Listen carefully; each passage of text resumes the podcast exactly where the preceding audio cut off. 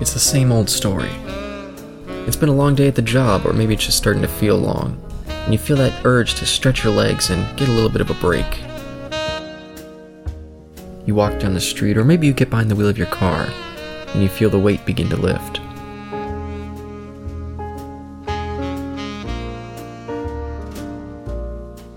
You walk through the doors, and the sound of the place starts to clear the air. You get a table, you order your drink, you listen to the sounds of the bar, and soak in the conversation. Welcome to the T&E Speakeasy, with your hosts, Caleb and Isaac.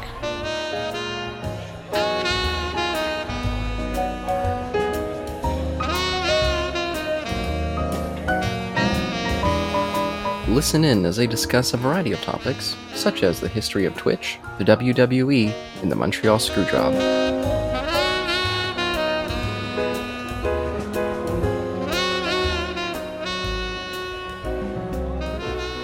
Yeah, so I've never looked at Twitch, ever. So you've apparently been using it for a long time. Like, when did that start? I freaking did it. I think it was 2013. Hmm. And it's mainly like a video game streaming channel, right? Like, I really know nothing about it. All right. Give me 1 second, because I will do a quick search of... I literally looked this up today, actually, funny enough. Here we go. Twitch logo and the history of the business. This is a look at the Twitch logo and some history behind the business. So, Twitch.tv was founded as a separate gaming content section on JustinTV. Justin.tv. Twitch's founders, Justin Kan, Kyle Vogt, Emmett Shear, and Michael Sabell, opted to develop the gaming content as it was the most in-demand product. When the founders launched the project, they used a wordmark symbol featuring the light grade inscription. Twitch. Because of the gradient, the symbol had some depth. The first T featured an extended end, and the letter appeared to be lying lower than all the other glyphs. The H had the same effect, although it didn't lay low like the T. TV was next to the inscription, so I was reading, okay, really, whatever. It's logo. It's very Twitch. When Twitch was founded in 2011, it came out as a new feature of Justin.tv, which was a live streaming service founded by Justin Kan, in 2007 with a 24-hour stream of his activities. So... yeah, it sounds like he was influenced by YouTube at that point. Again, it hadn't been... It's 2007. YouTube's only 2 years old, so it's not as... It's probably like all the other streaming platforms around there, like maybe... I think Blip TV's around there at that point as well. Vimeo is still big. Dailymotion, I think, is around there at that time. And every other video content sharing site around there exists. Again... early days, like early days, not golden age, early. By 2020, Twitch was the one-stop shop for video game content streaming online, boasting more than 9.7 million active streamers every month. My goodness. On average, each Twitch user views 106 minutes of video game-related content daily. This is probably nowadays, at least as of 2020. Audiences spend plenty of time interacting with the live stream service, making Twitch a live streaming giant and offering both influencers and marketers a massive opportunity. With Twitch's focus on a sizable, engaging audience, as well as an evolving monetization structure, the company may not be as popular as YouTube, but its influence is enormous. I would say it's both. I would say it's... That's the hard part, if it at all is rival. I feel like it is rivaled with YouTube. But it's certainly different than that. Anyways, anything you want to say so far, or can I keep going? Because there's a little more stuff with the history. Yeah, I've got like one thing to say about Twitch, but no, you can keep going. It's kind of... it's slightly off, so you can keep going. Okay, thank you. I'll mention it near the end. When Justin Kan... and when I say Kan, it's like literally K-A-N, so I'm probably saying that wrong. Started streaming on his platform in 2007, Justin.tv. Twitch was still several years away from its foundation. The other co-founders started out as a service where users could air live streams and was introduced to the public in October 2007. This was Justin.tv. In some ways, JustinTV came way before its time. In fact, it arrived during the infancy of Facebook and Twitter. That's right. Even for major social media platforms, live streaming is still probably in its infancy. JustinTV was ahead in the live streaming world in 2007. I can absolutely believe that. I'm pretty sure YouTube didn't even have a live streaming service. Not until, what was it, like 2013? Even before then, actually, might have had. No, I could be wrong on that. Maybe 2010. I don't remember. No. That's for you to look up. Maybe. Yeah, around there. Johnson was probably what led to the astronomical success of Twitch years later. JustinTV boasted various categories and gave users the ability to air a wide range of content, from events to live streams to how-to content. The how-to content, though, kind of still has its roots. Not roots, but certainly prevalent in YouTube, especially since it's like a 2-minute video on how to do it, and you can just go back to it over and over again. But with Twitch, you can also literally live stream yourself building like a playground, almost like a children's playground, if in your backyard or something like that, or assembling a barbecue live stream. Of course, you have to archive it for people to watch it, but same thing. It's no different than YouTube when it comes to that stuff. Let's see. But it saw something special in the gaming fraternity on the service, and it created a gaming section on the website in 2011, naming it. So this is the JustinTV made like a gaming section named Twitch.tv. Twitch and JustinTV's parent company rebranded in 2014, becoming Twitch Interactive. The new company shut down Justin.tv to work on Twitch and the gaming live stream service fraternity. Since Twitch's launch platform has established a partner program that allows streamers to make money from their streams, established corporate and publisher partnerships, launched TwitchCon, a primer Twitch tier. And introduced tens of features for streamers and viewers. Now, Twitch gets more than 2 million different streamers every month and has registered more than 17,000 streamers in its partner program. Also, around half of Twitch users spend at least 20 hours on the platform each week. That's saying something. Though less time in my work schedule, but anyway. That sounded like shots fired, my bad. Only putting numbers in perspective, that's all I'm saying. Twitch has added new features, including Pulse, a kind of Twitter-esque text of content. Yeah, I guess so. Photos and video from Twitch users, as well as new purchase feature that'll let viewers purchase games directly via streaming. That technically is true. Pretty sure.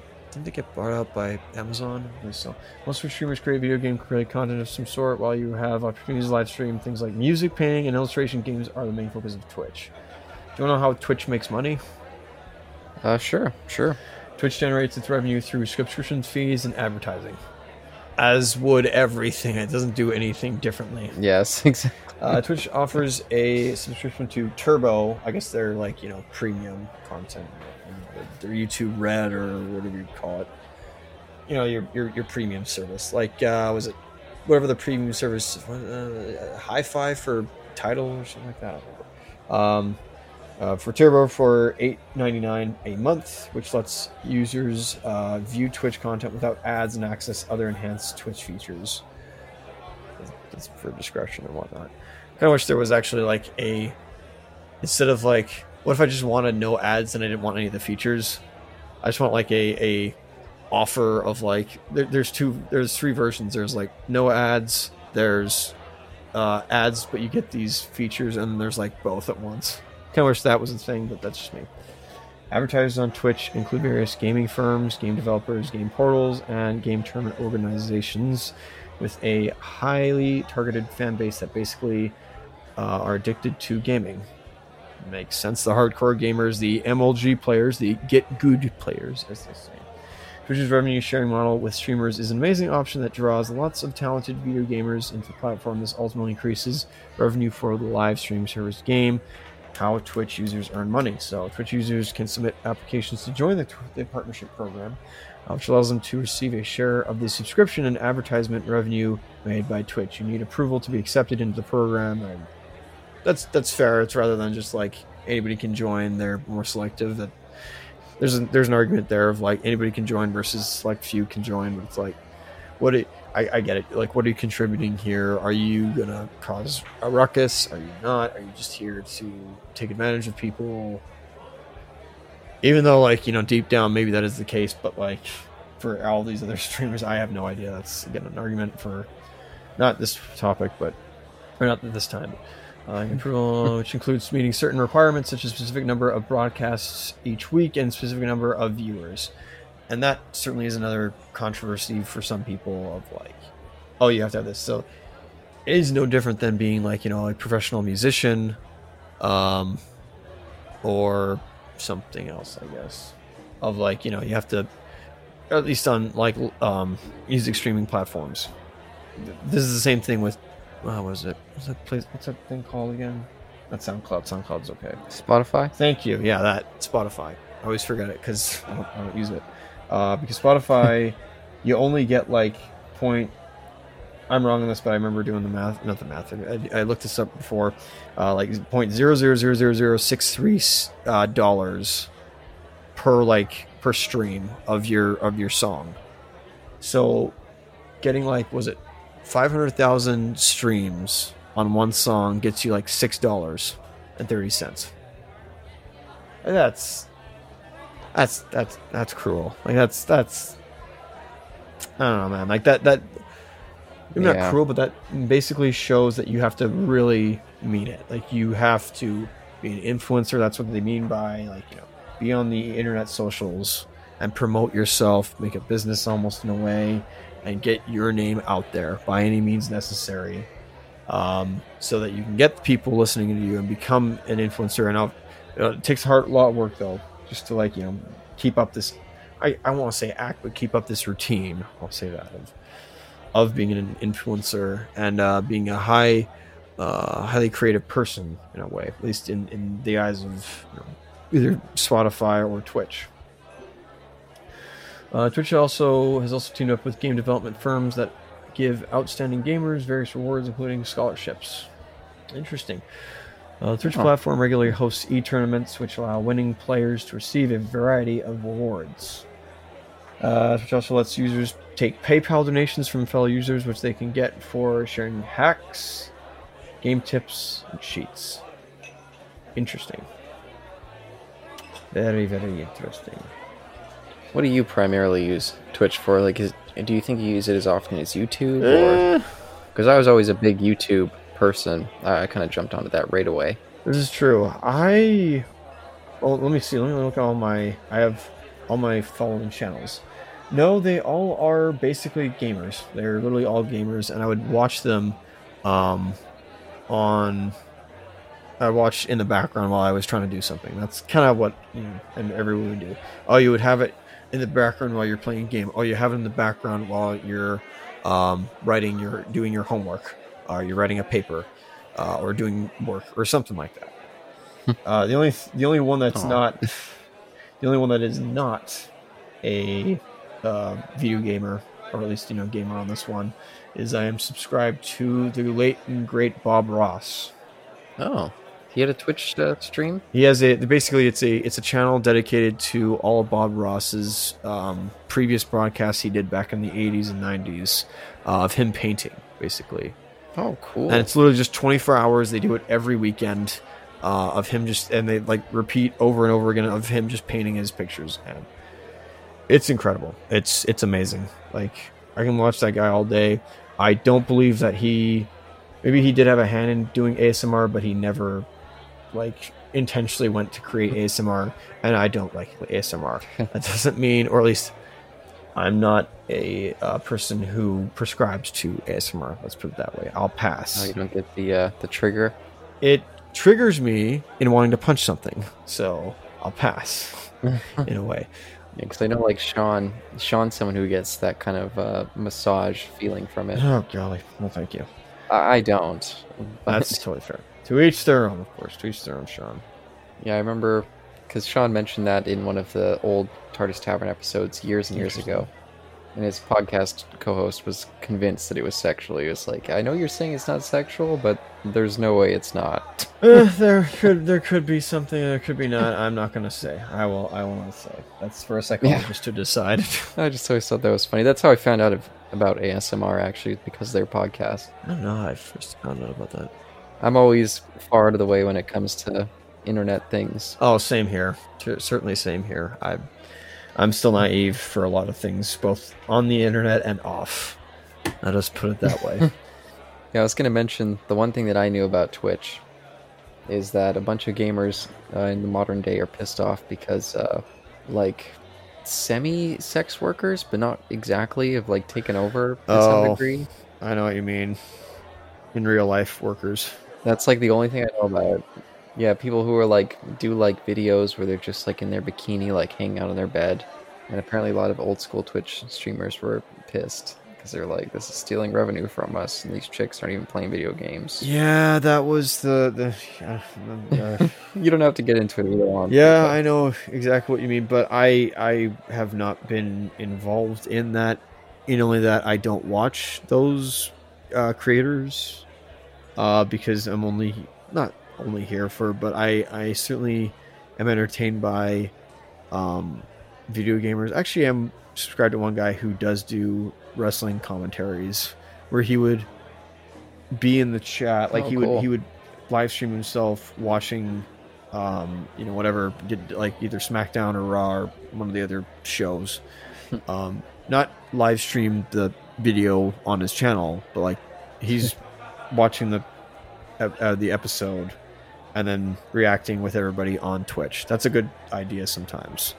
That's what I did all those years ago on E3, where I was looking at the chat and seeing everybody's reactions while they were streaming E3, legally, of course.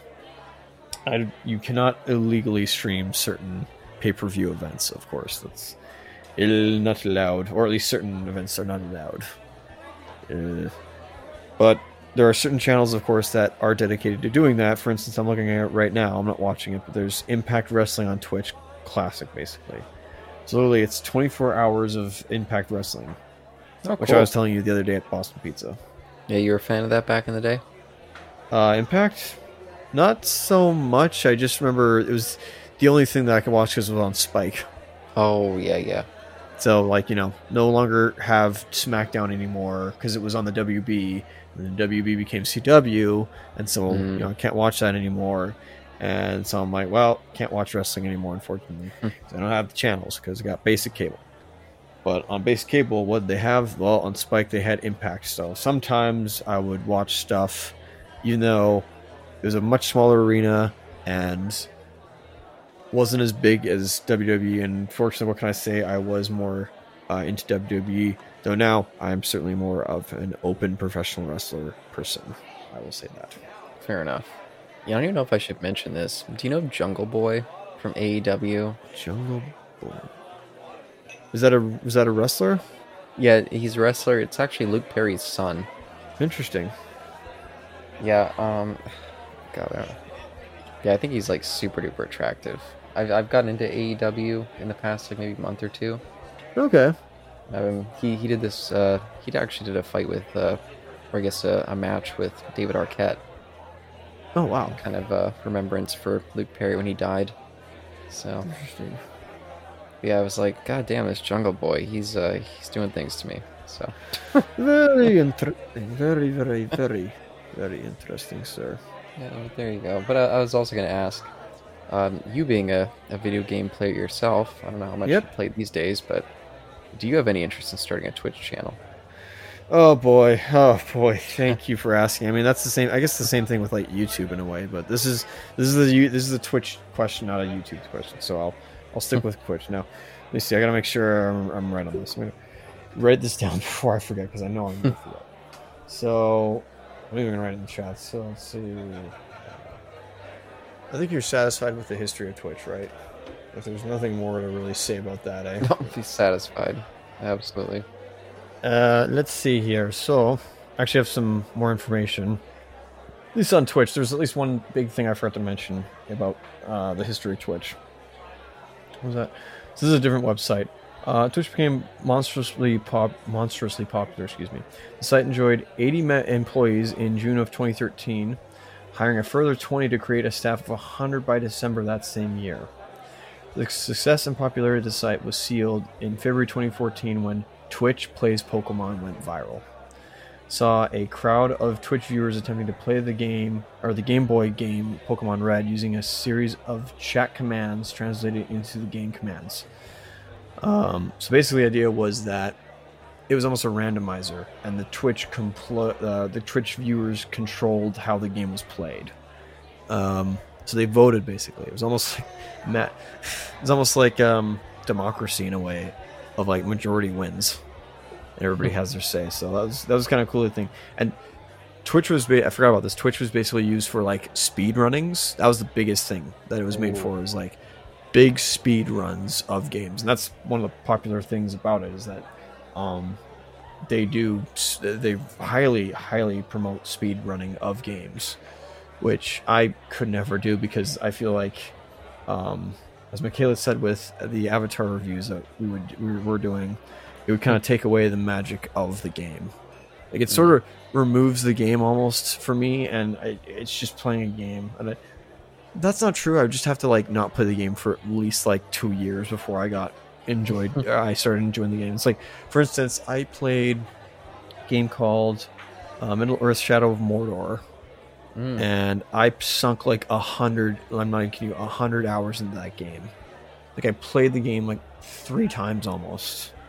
3 separate times in the span of like a year, and I just got burnt out from it, because I literally probably did everything in that game. Probably not, there's still probably a lot of stuff I should have done, but like I almost did everything in that game, and it got like really repetitive and monotonous and boring for me. So hopefully one day I can go back there with eyes unclouded by not history but a new set of eyes, or some years spent without playing it. Anyways, so what was your question there, sir? Oh, about asking if you had any interest in having a Twitch channel, playing games. Would I ever had the drive, ambition to start a Twitch channel? No. Absolutely not. It's a fantasy in my head that I've gone over and thought about it, but at the end of the day, it's a fantasy. I'm not as charismatic and ambitious as all these other people on Twitch. That's fair. You already know me. You already know how I behave past 100-ish episodes, like 110 like entries in this channel alone, and the other 4 as of this moment, the recording, excuse me.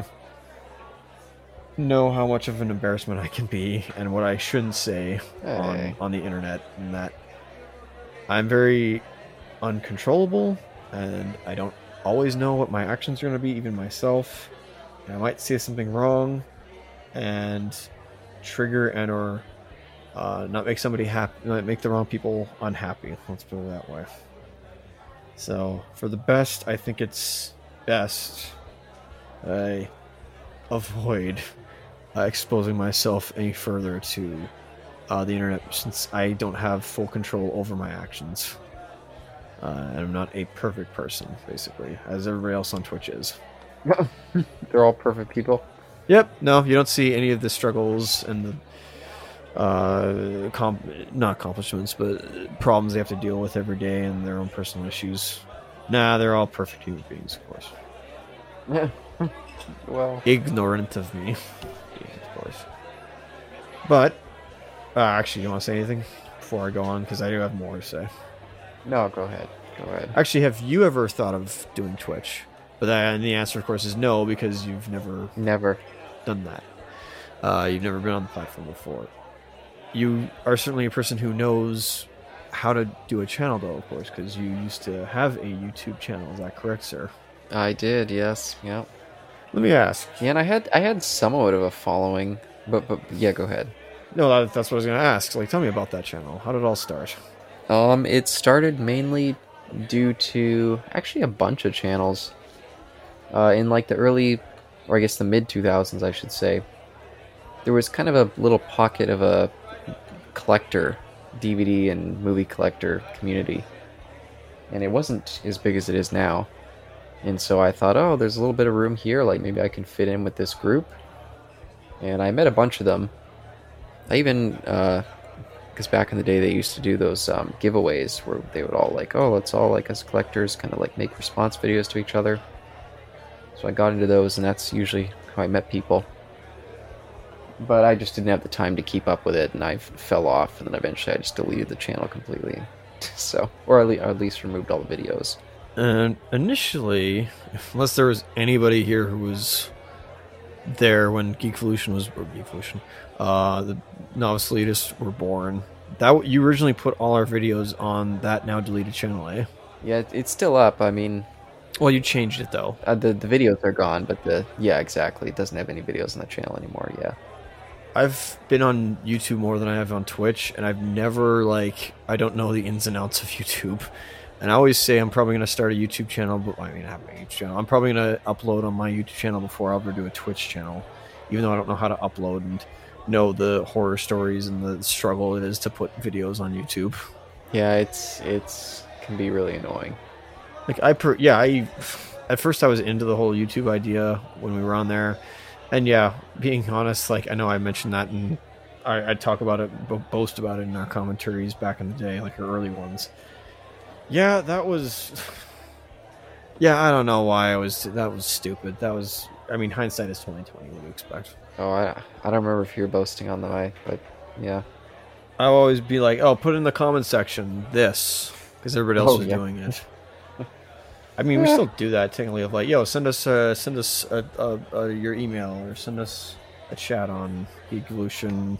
Why do you say that? And obviously, just at gmail.com. Yeah, and we've had like very sporadic people, like mainly just Jason. I think there was there was a couple people who commented on our YouTube videos. Yeah. Back in the day, and there was, I think, someone put on like an iTunes review. I don't really remember. I don't really look at iTunes. Are we still on iTunes? I don't know if there's more than one, but I guess we... Yeah, we're like on all the podcasting platforms. Oh, golly, so it's not just Podbean. Oh, boy, I didn't realize that until now. Yeah. Oof. I think on our Podbean page, it only shows our Podbean downloads and things, so I don't know what the other places are like, but... Holy smokes, I forgot about that. Yeah, no, we're on all those ones, yeah. Oh, well, that just makes me more nervous. It's like, oh, I'm talking to a bunch of other people. Not even really. I know for a fact I'm out, like... Yeah, we're like the below the bottom of the barrel. We're not even in the barrel, because at least bottom of the barrel, you're in the barrel. We're not even in the barrel. We're under the barrel. We're in the ground. Yeah, that makes me feel a little better, because, yeah, we definitely say embarrassing things. Oh, certainly. Like, we'd probably be banned and or, like, you know, canceled, as we talked about our last speakeasy. Yeah, and speaking of canceled, I just recently listened to our national security episode. Oh, boy, what'd you think? It turned out actually to be a lot better than I remembered. Yeah, I know. Actually, I had no memories at all. I didn't know if it was going to be good or bad. It was just like a complete blank in my memory. So what'd you think, sir? It was definitely a very controversial pick for you. Yes, it was. It was. But was the... pick, yes, but how did we handle it? Did we handle it... How would I put this? Did we handle it with care? Or did I drop the bomb? Yeah, I think we did. Maybe not me so much, who was just laughing at everything and being like, this is crazy. I found myself a little annoying, like, partway through. I was like, man, I just, like, I don't have anything to say. All I can say is this is absurd and this is so weird. I can't remember if you were drinking at that time, so probably not. I don't remember either. But yeah, if you should give it a listen at some, if you have the time. I mean, it's a pretty fun episode. No, I'll listen to the National Security one again. I have no problem with that. Yeah, definitely. We kept being like, oh god, we're going to get canceled for this episode. So, if anybody cared. Yeah, no. Hopefully I didn't make it sound problematic. Well, the movie certainly was. And yeah. Again, how many people actually went back and watched that? That's my question. Yeah, and we kept talking about how we're going to do a Bad Boys retrospective. I mean, we still could. Yeah. That's not... Even I'm just like, I'm not willing, but I'm not... Not even ready. It's just like you asked last time, is there other stuff you want to watch now? I mean, we could just do it at some point as well. Like, I do Bad Boys 1, you do Bad Boys 2. Because you don't like Bad Boys 1, but you hate Bad Boys 2. Yeah, definitely. Yeah. I didn't think it was going to be that way, but yeah, no. That's two easy commentaries right there. Yeah, that's true. And then people will listen to the commentaries and be like, okay, Caleb hates Martin Lawrence. I certainly don't like him. Yeah. He's super annoying. Not his preferred comedy actor. Let's put it that way. Yep. Speaking of, actually back to Vince McMahon or something like that. Yesterday on A&E, my dad was watching this program that was doing a series of specials about some of the wrestlers in the day, and this one focused solely on Bret the Hitman Hart. Ah, yes. And yeah, the Montreal Screwjob. I learned that was at the very end. Yes. Oh, baby. Oh, my goodness. Yeah, but I learned most of his life story up to that point, though, like beforehand. So they gave us all context, which is nice. So I learned, like, you know, he comes from Calgary. His dad was actually a wrestler himself, so he's similar to The Rock. And then he comes from a wrestling family. I wonder if... I posed the question to Dad. I don't know if he does... If this is true or not. I don't know if Rocky Johnson and Stu Hart knew each other, because Rocky was from Nova Scotia, I believe. So I don't know if they knew each other somehow. I mean, that's... Nova Scotia and Calgary are, like, way, like, separate apart. So, I don't know, maybe they just knew each other from... I don't know if they would have been in the same promotions, so... Yeah, probably not. Probably but not. They did go to WWE, so it's like, I assume they probably, like, knew each other somehow. Perhaps. Actually, no. No, I don't think Stu went to WWE. Yeah, I was going to say, I didn't know that, but it might have been a little bit earlier than I know. Yeah, who knows. But yeah, learning a lot about him and just how he wasn't going to do wrestling, and then eventually, of course, life has a funny way of putting you on that path. And an absolute face, even though they tried to make him a heel. I mean, they did make him a heel, but like only in America, not anywhere else in the world. Yeah. It almost sounds like he's the Cena of his day, and yet people just still respected him. I don't know how he was able to, like, you know, keep being the face and not become like Cena, how people think he's overrated and he's not a good wrestler, or at least his persona is not great. Like, I don't understand. Or at least he wasn't the face of the company for as long as Cena. That's part of the problem with Cena. I guess that's fair. Yeah, if Bret Hart was probably like maybe like a 5-year, maybe 6-year span. I mean, kind of the big face, but yeah, then he went out the door in a very poor fashion. I mean, look, it seems like he started at least, was it late 80s, and then early 90s, mid 90s was all him, and then 1997 was it? Yeah, 97. Was the Montreal Screwjob. Oh, was it 97? I thought it was earlier. I thought it was 96, but... Oh, maybe it was 96. I don't remember. You might be right. You just watched that thing. Why do you care about looking this up? Even though you watched it last night, it just still... It's only a year difference, too. 1997. Yeah, so I guess he was a face for a little bit longer than I thought. Oh, plenty. Like, he was going through 90 to, like, 97, so that totally is that. Yeah. Yeah, that was... But I mean, Cena, I mean, his big push started in like... I'm sure he debuted in 2005, at least 2006. Yeah, around there until maybe like 2018, maybe even still they were pushing him big. And of course, there's rumors that he's coming back right now too, and everyone's super like, oh boy, he's coming back again. But hey, they did that with Batista, and like people didn't like him at that point. And then he was... Drax on Guardians of the Galaxy, and all of a sudden he's this big hot new Hollywood star, an actual successful like WWE to actor, like Hollywood actor star.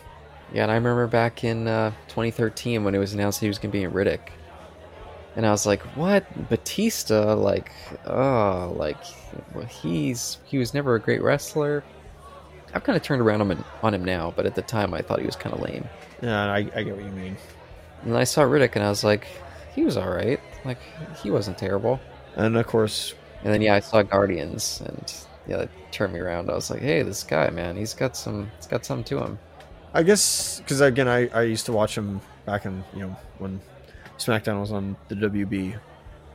And I did enjoy him, but I certainly appreciated him a lot more in Blade Runner 2049. Absolutely. That was... Even, it's funny though, somebody like tweeted him once, it's like, would you ever be in a Fast and Furious movie? So another, you know, Vin Diesel led movie. He's like, absolutely not. And then I'm not gonna, you know, lower my standards to go into that kind of movie. Damn. And then, of course, that's hard. A lot of people brought up the fact that he's been in some kids' movies recently. Some movies that aren't for... Not kids' movies, but, like, movies that involve, like, teenagers and or kids. Yeah, I don't know if that makes sense to you or not. I don't know which movies you mean, but... Yeah, neither do I, but if you look certain stuff up, maybe you'll find... I mean, I don't know, maybe he's good in Army of the Dead. Who knows? Yeah, he was okay in that. Not a great movie, but he was okay in it. I mean, he was there in Hotel Artemis. I'm not going to say, like, he... Yeah. He acted, he was normal. I think he was just like every other person there. Yeah, he did a fine job in that. Yeah, no, he played his part. So did everybody else. Yeah, and I was trying to think. Oh, he's going to be in Dune. I'm excited about that. He's in Dune? Yep. I mean, that's because he's working with Denis Villeneuve again. So, yeah, since he's carrying over. And who knows? Who knows? You know?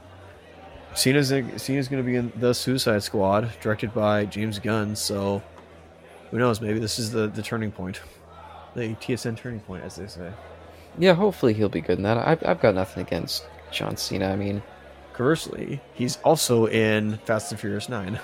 Yeah, he is, yeah. Yeah, I never loved his, you know... Shtick. Yeah, well, do you remember what his whole rap thing was? What it was called? Time is up. Thugonomics, that was it. Thugonomics. Do you remember that? I don't, actually. That was when he first showed up, and he was, like, this big, like, rapper. He would, like, oh, it was so embarrassing. I know what you mean, but... Trying to be like Eminem, basically, but the clean version of Eminem that your parents would listen to. And be like, yeah, no, I'm down with the hip-hop.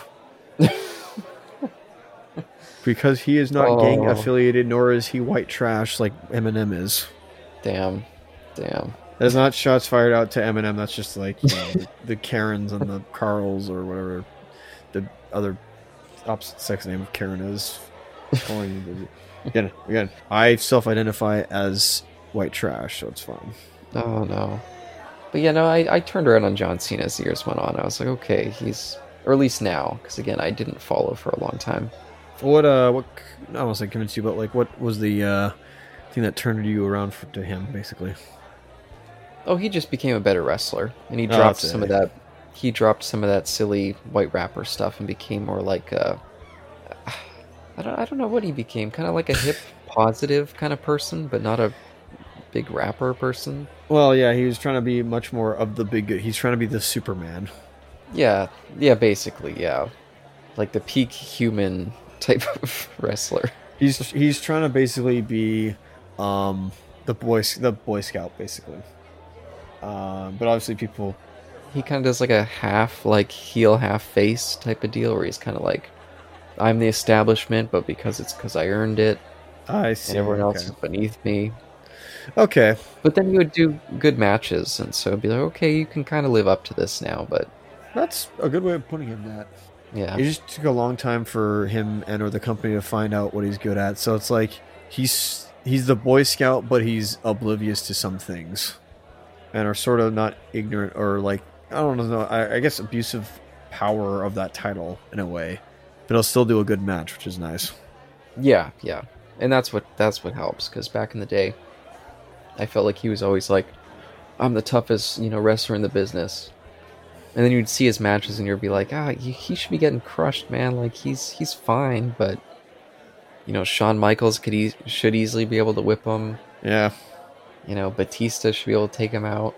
But now he's figured out how to wrestle pretty good, so. But anyway, sorry, I keep interrupting. No, it's fine. Funny thing was, one of the first matches I ever watched when I discovered SmackDown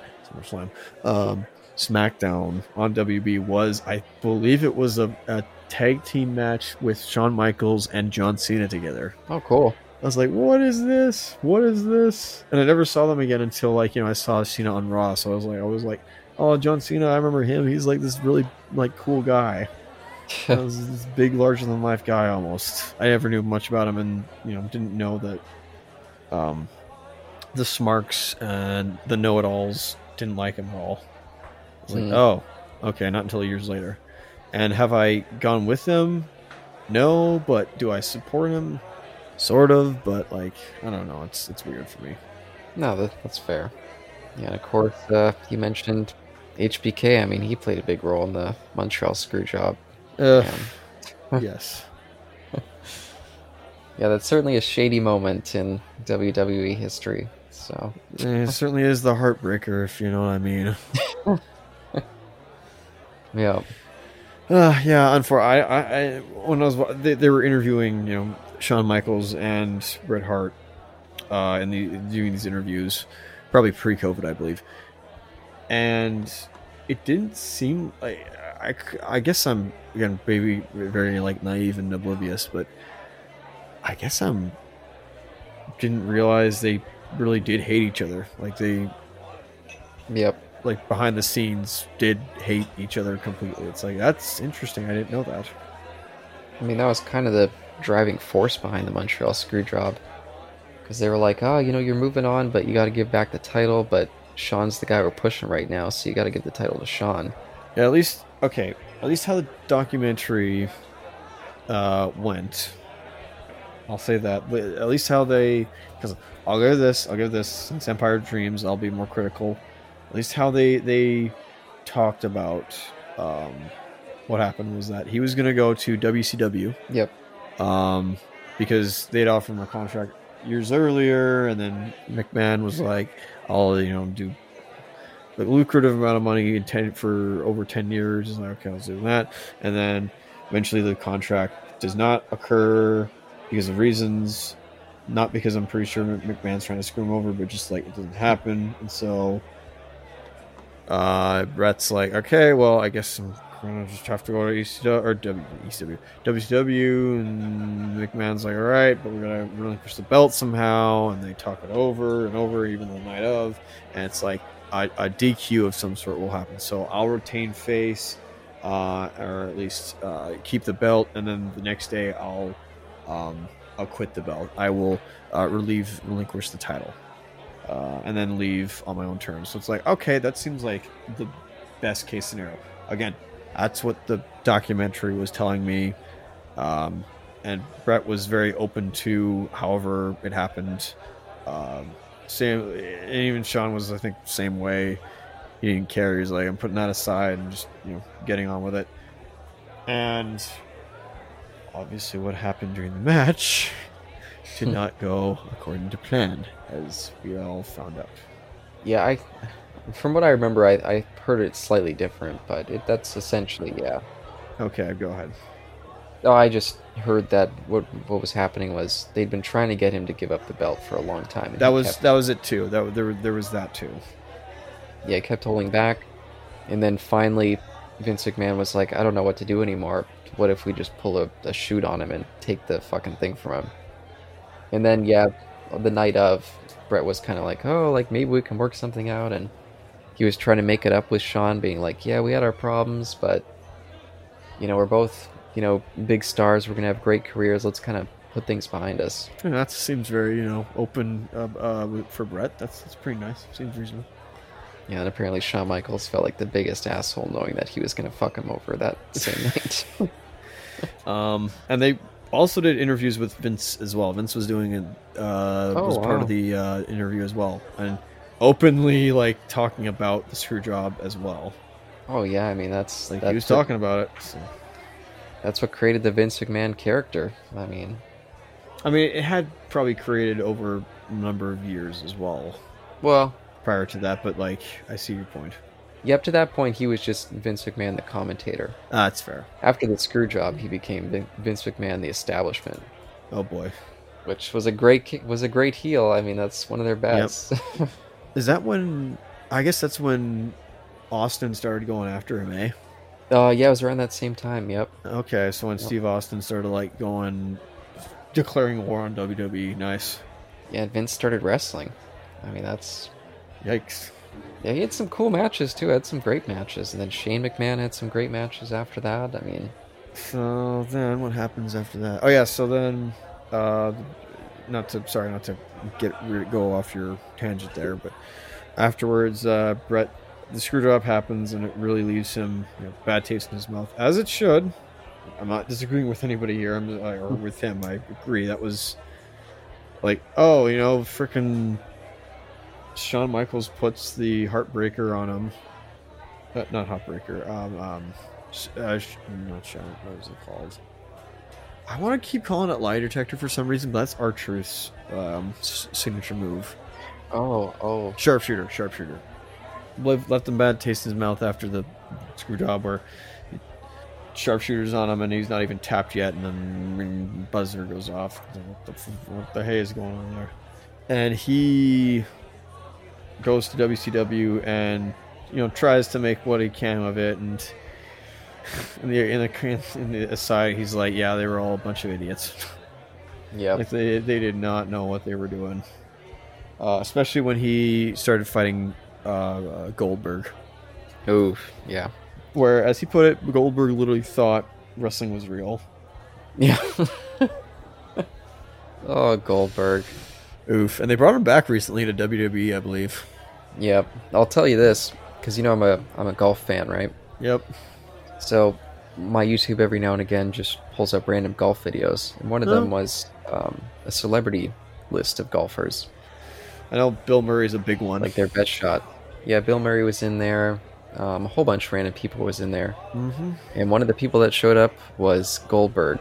Interesting. And a fan ran up to him to take a picture with him. Goldberg grabbed him, threw him into the water. But he threw him so haphazardly, and there was all these rocks, that I was sure the guy was going to go flying right into the rocks. But he didn't, thankfully. He just barely missed him. But Goldberg's a dangerous guy who does not... Yeah, he does not know what he's doing. Oh my goodness. Yeah, like a fan comes up and he just immediately just throws him right in the water. I guess he thought it was funny, but I was like, holy fuck, Goldberg, you asshole. Pretty sure Cena would never do that. Yeah, probably not. No. Like, wow, that's...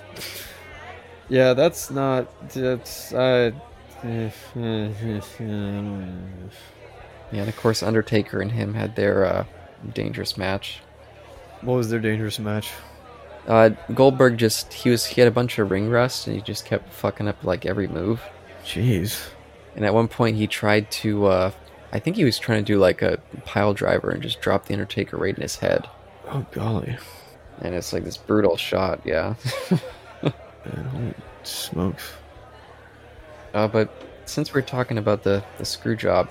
Go ahead, man. I sent you something. Maybe we want to do one of our little... mini commentaries that we occasionally do. Let's see here. Yeah, if we watch it, I'll put the link in the description here. But oh no, oh boy. 2005. What the hey? Because the documentary ended, or the episode, excuse me, ended with him going back to WDB Raw, whatever, on in like January, February 2010, and putting everything aside and apologizing, and or putting things close, or bringing things all to a close. Mm-hmm. Making amends, as they say, with everybody. Where Sean's there, accepts the apology and apologizes back, and the same with Vince McMahon, and of course Vince, low blow on the crotch, in the groin. Yeah. No, I haven't seen this before. Vince has always wanted to take a beating. That's one of the things you gotta like about him. Yeah, and then they fought at WrestleMania or SummerSlam that year. I don't remember what it was. Yeah, but this video is the Heartbreak Kid making a return to Montreal. I think the same stadium where the Montreal Screwjob took place. Yep. And he is playing one of the best heels you'll ever see in this clip. Okay, I'm gonna watch it quickly just because. Sure. Oh, crap, 7 minutes. Okay, well, I'll watch at least the first few, and then... That's what I was going to say, commentary, but maybe not. It was just a random suggestion. I just thought you'd appreciate this, because... By the way, they honestly looked like brothers. Like, you know how there's the Brothers of Destruction, that's Kane and Undertaker? Mm-hmm. I don't know why, but, like, both, when they were younger, and in their prime, excuse me, not say they aren't in their prime now, but, like, when they were at the top of their game... Even though HBK probably lasted longer, both him and what's his name, Bret Hart, almost look like brothers. Yeah, I could see it more than some of his brothers actually do. Oh, yeah. I'm actually. I don't think I'll do it just because I don't know what would we say. Sure. I mean, fair. Like, what did you want? Did you want to say anything about it, or what? Oh, I just it's just crazy because Shawn leans completely into the Screwjob thing. Oh, jeez. Where he's like, "Hey, Montreal, I'm back. I'm the best. I know what I did to your buddy, your beloved Bret Hart. I fucked him," and he's just complete asshole in the audience. He's chewing the scene. Their mind. Absolutely hamming it up and chewing the scene. Yeah, it sounds like if you could let them loose, like they would tear him limb from limb. They're so pissed. And at one point, you know, because it says how Bret Hart returns to Raw. At one point, when he's got them so riled up, they play Bret Hart's music. Yep. And he feigns like, "Oh crap, is he gonna come?" And the audience starts losing their minds even more. And he's like, "Ha, he's not showing up. I'm here." Oh, so it was all a joke. It is a brilliant heel performance. Yeah, I don't know if we could create like a commentary of that. Yeah. That would last for like 7 minutes. That's fair, but I just figured I'd send it to you either way. No, that's honestly really good. I'll take a look at that, even though you spoiled it for me. I'm still going to watch it. Like, why not? Yeah. Yeah, but sorry for the spoilers. That's fine, man. I don't mind. I kind of may have heard something about that anyways, but that's not uncommon for that to happen where during a promo or when somebody's talking to the audience where something like that will play and then something happens and it's not what it appeared to be, you know what I mean? Yeah. Little tricks, yep. I'm not going to say I've been around the block of wrestling, but I certainly know some of the ins and outs, I'll say that, from listening to other people talk about wrestling. That's fair. Yeah, let's definitely turn to the WWE episode for the second part of this speakeasy.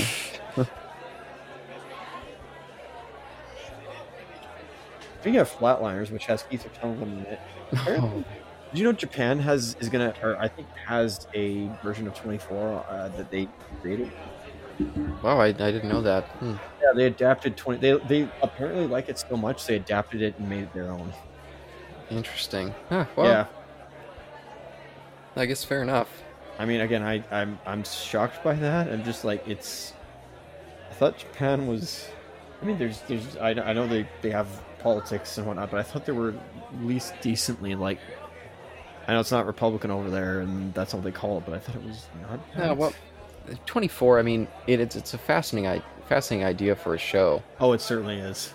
I mean, if you can remove the grotesque Bush era politics that completely destroyed the show. I mean, I think the first season is still quite good, and the second season. Yeah, I remember watching some stuff with Dad a few months back, and I was like, this isn't actually bad. I kind of like this, and it also was nice to go back to like the year 2000 or whatever it was. It was like, yeah, and see what television was like at the time. And I'm like, okay, this honestly could do a crossover with if X Files was still on.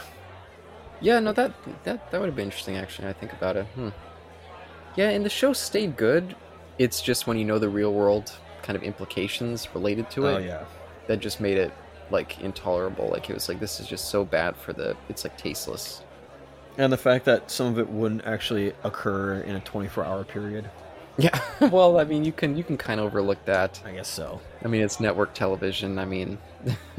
I even looked up some stuff about it last night, and it turns out it was originally started off as, like, a comedy spoof of like a wedding plan or something like that, where it like was initially going to be like this like 24 hours to like a wedding, and just basically see what like all the drama that ensues and melodrama that ensues during that time period. I'm like, okay, that's an interesting idea. That is interesting. They should do a spin-off, 24, the wedding edition. Apparently, there was a episode that alluded to that. I don't know which season it was, but apparently it alluded to that. I have no idea. Oh, interesting. That's funny though, because a similar situation to what I was saying, a situation happened last week where all of us were gathered around one backyard. We weren't like goofing around. We were just like all four of us were getting ready to basically talk about where we were going to go next for our job, and all of a sudden this homeowner yells at us from her screen door, like, mask on, everybody. Oh. Like, I don't want to see that around here. So she's the opposite of... she's the opposite of anti-masker. She was actually a mask extremist, in a way. Yeah, authoritarian. Yeah, very authoritarian. And she was not having any of it, and she was very, like, angry and upset with us for not doing that, even though we were, for 1 second, we were all just there. We're just going to talk quickly, and then should have moved away. But that was the wrong place at the wrong time. Like, that was a situation that we shouldn't have been in. But, and even funnier was that not only were we, like, on her property, basically, air quotes, her property, but our managers, our company managers, were actually in the front of her complex, or at least the front of her yard, taking out a tree stump, all bunched together as well, without masks on. So I'm like, what the heck, lady? What's, like, you're yelling at us, but not at them. And then she has the gall, and maybe she's right. I don't know. I could be wrong on this. I'm certainly venting. And all of a sudden, somebody gets a hold of this and sends it to my, superiors. She has the gall to... Yeah, no one will find it. Maybe. She has the gall to report us to WorkSafe BC and get on the phone with our managers, who, again, also were doing the same thing. Talk about the bored, crazy bitch. Yeah, she is out of her mind. Completely insane. Yeah, that's... Good grief, or at least, man, I had to, bite my tongue. I didn't really, but I just had to say, you know what? She's right. Like, what can we do? No, no. You're outside, man. The chance of transmission outside is real slim. I still even am a little skeptical about that. I was, even with Dr. Henry and all, I'm not, a sympathizer of hers, but there's certain things that she doesn't deserve and whatnot, but... Agreed. Whatever.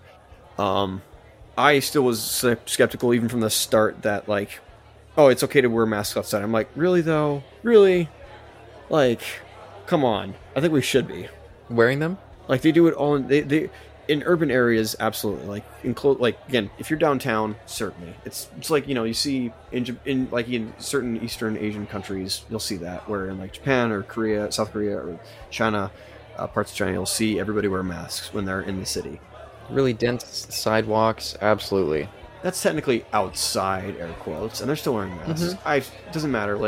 Even if you're in a rural area or even in backwoods, okay, maybe backwoods that's fine, but yeah, of course. In suburbs, I don't know. I still say wear a mask, but that's just me personally. I'm. Oh, am I a conspiracy theorist? Call me that, but I'm just I'm still I don't know if not wearing a mask outside offers 100% protection, but what do I know? Well, not 100%, but the chances go down dramatically. This is true. They go down at least 75%. I mean, when me and Michaela were walking down in her area, we only wore a mask and we were on really busy sidewalks. So otherwise, we weren't at all. Again, masks for all those who are... Can't believe I'm saying this. For those anti-maskers, I don't know why talk about Segway City and off topic. Mm-hmm. For all those who are just oh, masks don't work. Do you know how condoms work?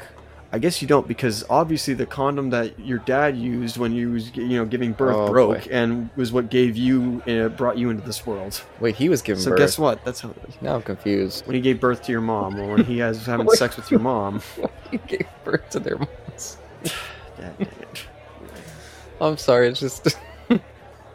You know where I was going with that. I completely messed that up. Oh. I had that in my head for a week. But now it's gone. Now I ruined it. You could say it properly. I'll include it in whatever. Okay. Sure. You know how masks work? Uh-huh. They work the same way as condoms do. But anti-maskers wouldn't know that, because the condoms that their dad was using when they were having sex with their mom broke, and thus when their mom gave birth, they gave birth to you. Shots fired. But they wouldn't know anything about that, would they? They wouldn't know anything about protection. Well, you're saying that anti-maskers were all born as mistakes. This is getting discriminatory. I said nothing of the sort. At least 1% of our audience is an anti-masker, That's fair. I mean, my coworker is an anti-masker. What is it? 9/11 insider. Moon landing was fake. Oh. What else is there? Doesn't believe the Earth is flat. There you go. That's at least a plus. I'll be like, okay, fair enough. That's fine. And who would he have voted for? Oh, and his pro-Trump. That's what it was, pro-Trump. Yeah, that sounds like a challenge to work with. But that's a bygone era anyway, so...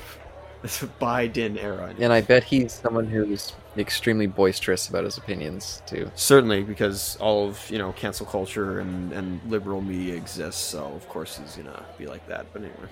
That's the funny thing about those people. I've never met anyone who was like that was quiet about their opinions. Whew. You're like, oh, every now and again I'd be like, yeah, I just don't really believe this stuff. I just, I don't really mention it too often, but I'd be like, oh, okay, I can respect that. Most people who hold those beliefs, every conversation turns to that stuff. Oof. Yeah, but to answer your actual question about that, yeah, no, I don't think you. I'm sure you know what question I mean, right? Yeah. I just don't think it's cool. It's not really your business. Why do you feel the need to turn people in for things that you're not related to? Snitches get stitches, you're a tattletale. Yeah, those kind of people, they just have a weird, like, oh, the king monkey, I have to worship the king monkey and do whatever it says. And I just can't relate to those people whatsoever. So, as Randall from Recess would say, how deliciously moist. Yeah, deliciously moist and honestly pathetic. But so we can move on from that. That's my answer to those kind of people. That's totally fair, and I guess I'll say this. There's a right place and right time, but think carefully before you do it. That's all I will say. Fair enough. Yeah. Know who is in the right and who is in the wrong. That's all I'm going to say. For now, thank you for listening once again to us, the Novice Elutists. Ladies and gentlemen, those in between, have a good rest of your day, afternoon, night, morning, evening, what have you. And join us next time for we do way more stuff. And I hope you join us next time. Peace.